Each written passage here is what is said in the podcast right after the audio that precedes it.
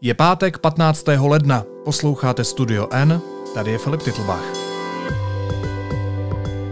Dnes o tom, že osobní data lidí v karanténě dostává policie.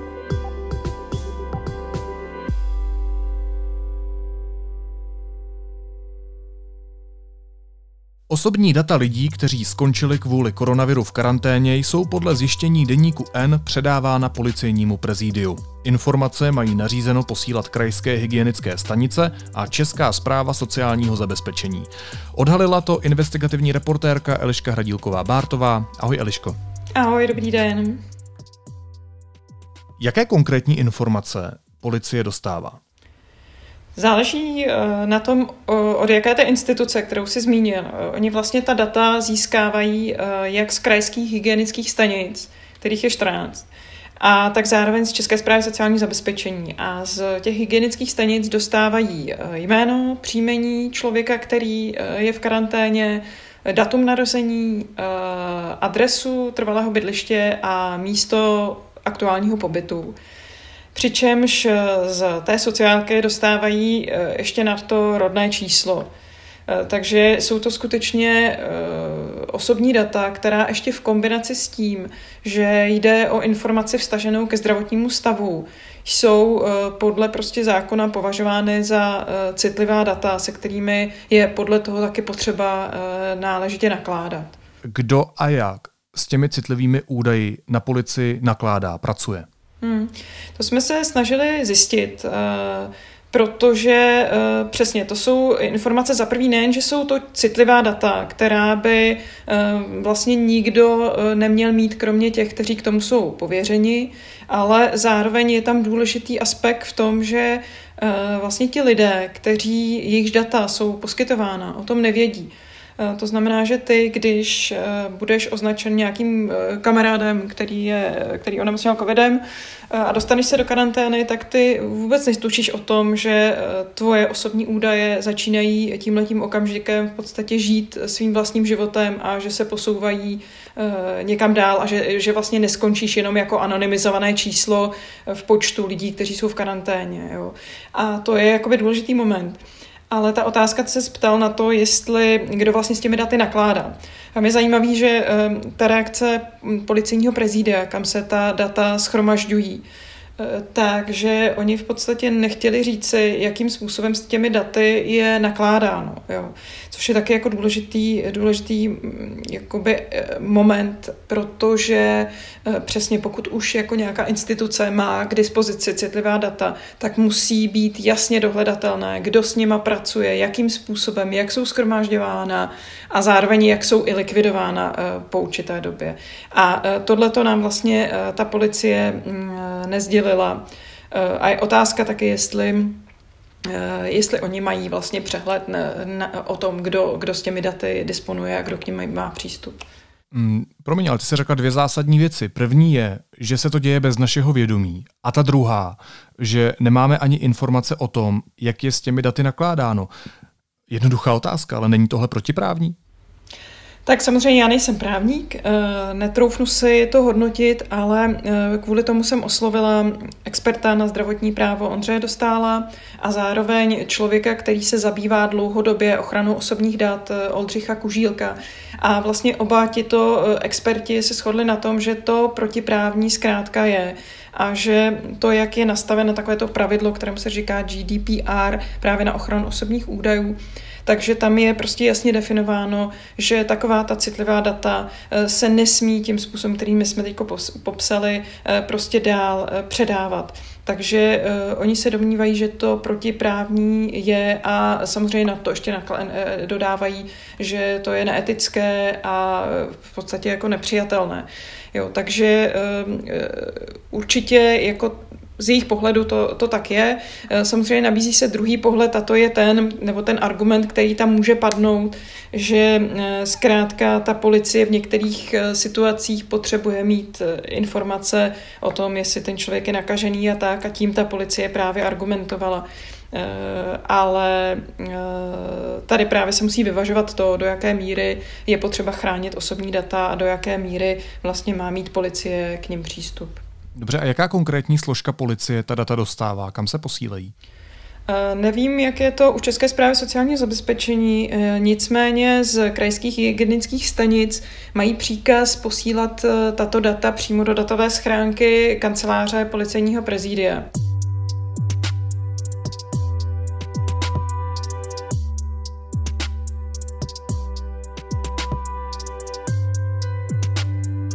Co se s nimi pak děje dál a kdo všechno k ním má přístup, to nám, jak už jsem říkala, vlastně odmítli uh, sdělit na policejním prezidium. Odkazovali se pouze na to, že podstatě policie obecně pracuje s eh, x databázemi, ve kterých jsou údaje eh, o, o lidech eh, a že prostě mají na to proškolené lidi, kteří prostě se můžou s těma informacemi seznamovat, ale sami oni prostě nebyli schopni říct, kdo konkrétně, kdo toho má přístup a jestli vůbec mají nějaká pravidla pro to, jak s těmi daty nakládat a ani vlastně nebylo řečeno, jestli ta data likvidují třeba po těch deseti dnech, kdy ta karanténa končí, nebo jestli jsou tam schromažďovaná dodnes.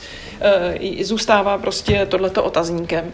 A samozřejmě i, i, i to, že to není zodpovězeno a že ta policie na to neumí nebo nechce odpovědět, je e, opět důležitý jako aspekt celého tohoto případu a znepokojující vlastně.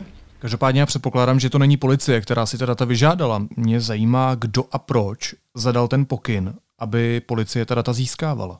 Mně se podařilo získat dokument, ve kterém eh, ministerstvo zdravotnictví vydalo pokyn eh, a zaslalo ho konkrétním hygienickým stanicím, aby tato data předávala. A eh, jako důvod tam uvedla mimořádnou situaci, která s koronavirem vlastně souvisí.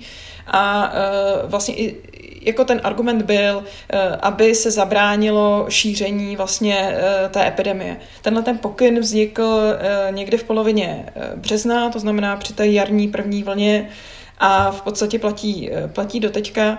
Eh, tam je eh, zajímavý, zajímavé to, že vlastně ministerstvo zdravotnictví v něm argumentuje právě tou mimořádnou situací a tím mimořádným opatřením, které ministerstvo nařídilo, což jsou právě ty karantény a že potřebují prostě mít nějakou součinnost, aby se dohlíželo na to, zda, zda ti lidé skutečně tu karanténu dodržují. Eh, nicméně, když jsem se dotazovala policejního prezídia, eh, z jakého důvodu oni teda eh, ty data mají a jakým způsobem vlastně je využívají, tak oni mluvili o tom, že nikoliv ke kontrole, že ke kontrole ta data zkrátka nepoužívají, ale že využívají pouze k své vlastní ochraně.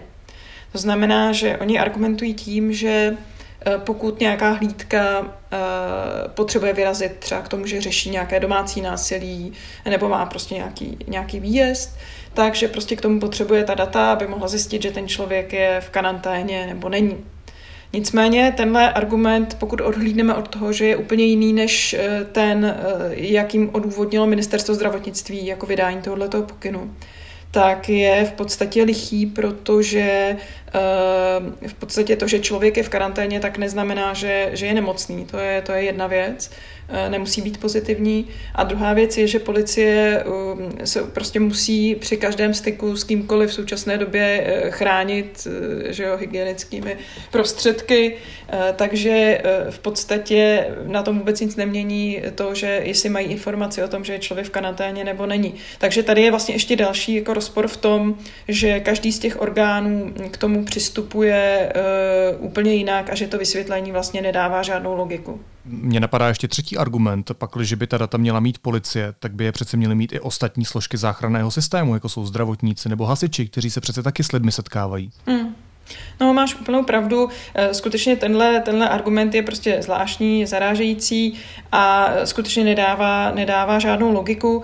Eh, zároveň je taky zajímavé a znepokojící, že eh, policie vlastně nám nedala odpověď na to, kolik kontrol třeba na základě právě těchto těch dat provedla. Jo. To znamená, že my vlastně vůbec jako nevíme, jakým způsobem, co se s těmi daty vlastně děje, kde se schromažďují, jakým způsobem jsou vlastně využívány, protože, jak jsme říkali, že každá z těch institucí tvrdí, že to je za jiným účelem. Eh, a jako všechno tohle, když si jako sečteme dohromady, tak je vlastně jako hrozně znepokojící. A myslím si, že to jenom jako podtrhuje a zintenzivňuje eh, celkovou nedůvěru, která tady v souvislosti s opatřeními proti epidemii v Česku panují. A v čem konkrétně podle tebe ta nedůvěra spočívá? Do jaký mozaiky událostí eh, tohle zjištění zapadá? Tak bohužel vlastně to sledujeme každý den, že zrovna aktuálně dneska startoval registrační systém na očkování a viděli jsme vlastně v přímém přenosu, jak selhává minutu po minutě. Jo?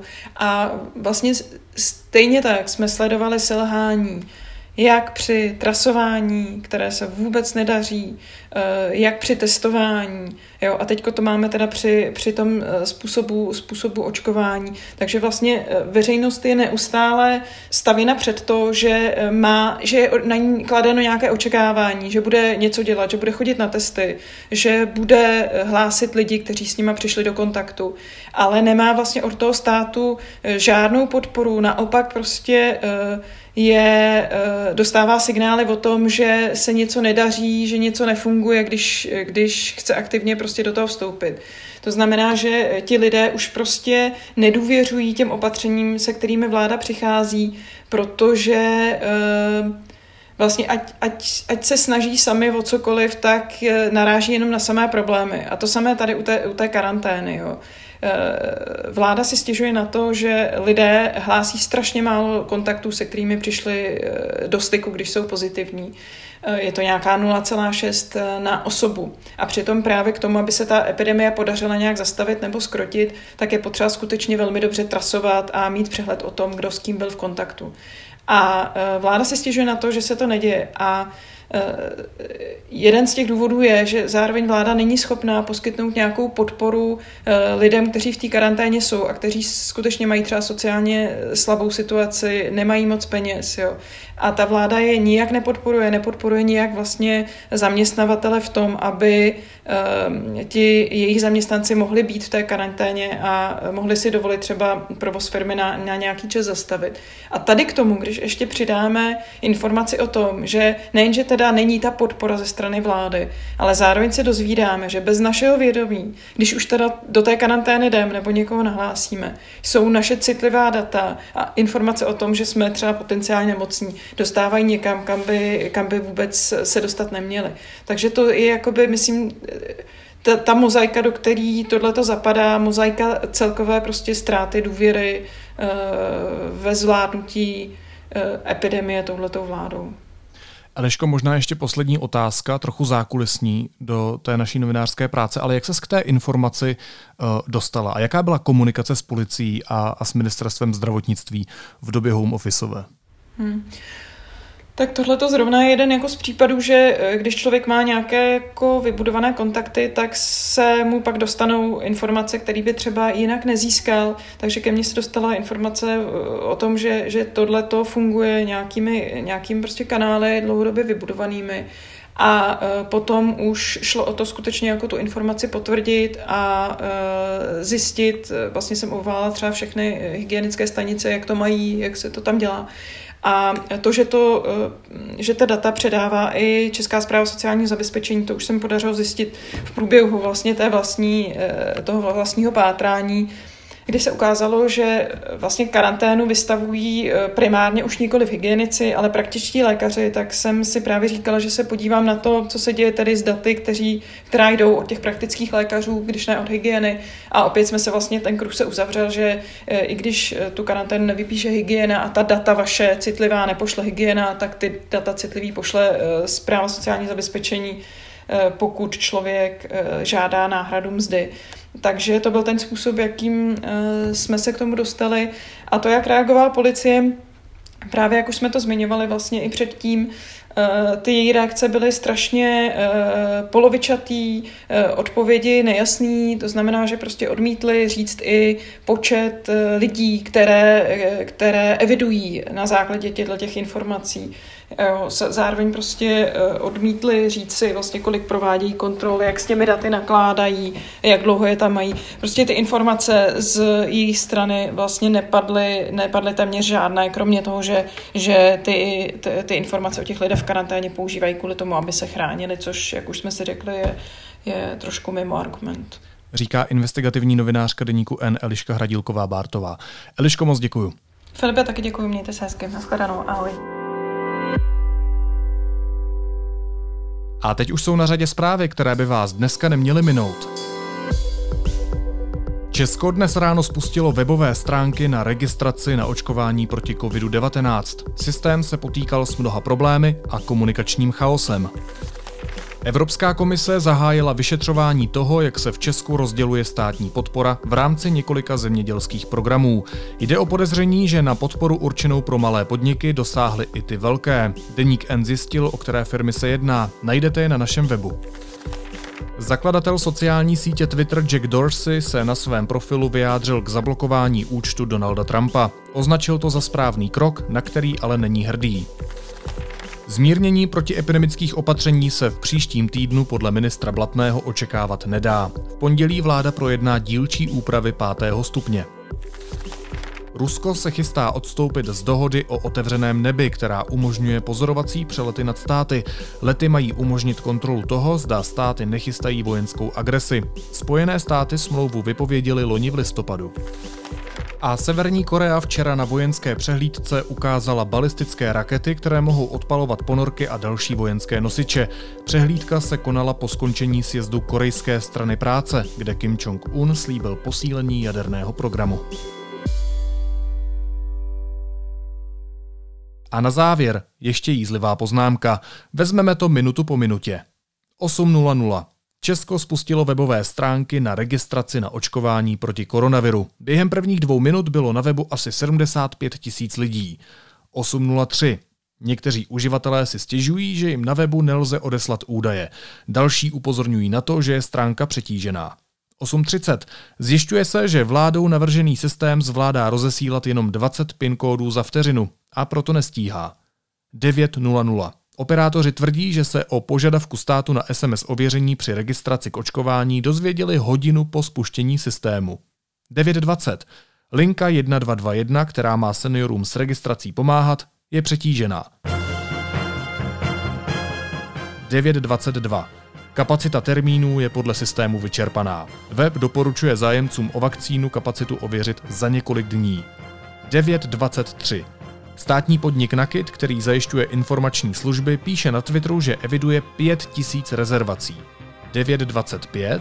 Chytrá karanténa na Twitteru hlásí, že jich eviduje 2000. Vakcíny jsou prý rozebrané a další místa se otevřou až ve chvíli, kdy přijdou nové vakcíny. 10.49. Chytrá karanténa z ničeho nic na Twitteru hlásí, že termín na očkování má zařízeno ještě o tisíc lidí víc, tedy 3000. 11.53. Státní podnik Nakit píše, že informace z času 9.23 o pěti tisících rezervacích byla milná. Chcete vakcínu? Vítejte v pevnosti Bojard.